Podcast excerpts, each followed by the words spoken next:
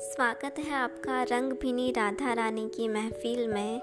और आप सुन रहे हैं जेके की डायरी उर्फ़ जयेश खटवाणी के अल्फाज राधा रानी के साथ।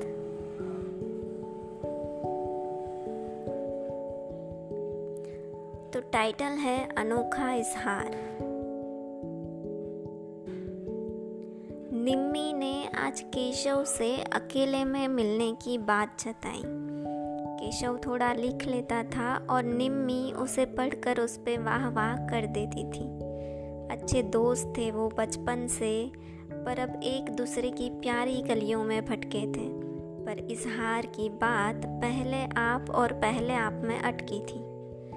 केशव मिलने की जगह पे पहुँच के बोला, क्या हुआ? क्यों यहाँ बुलाया? ऐसे करके लगा दी सवालों की छड़ी।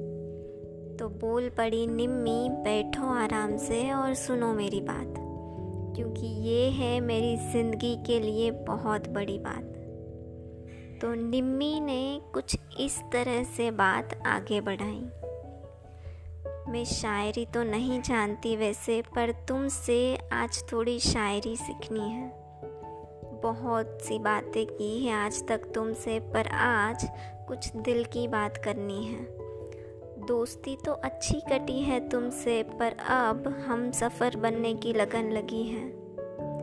बिन मतलब की मस्तियाँ तो बहुत की तुमसे, पर आज प्यार के मतलब में इजहार की ज़रूरत करनी है।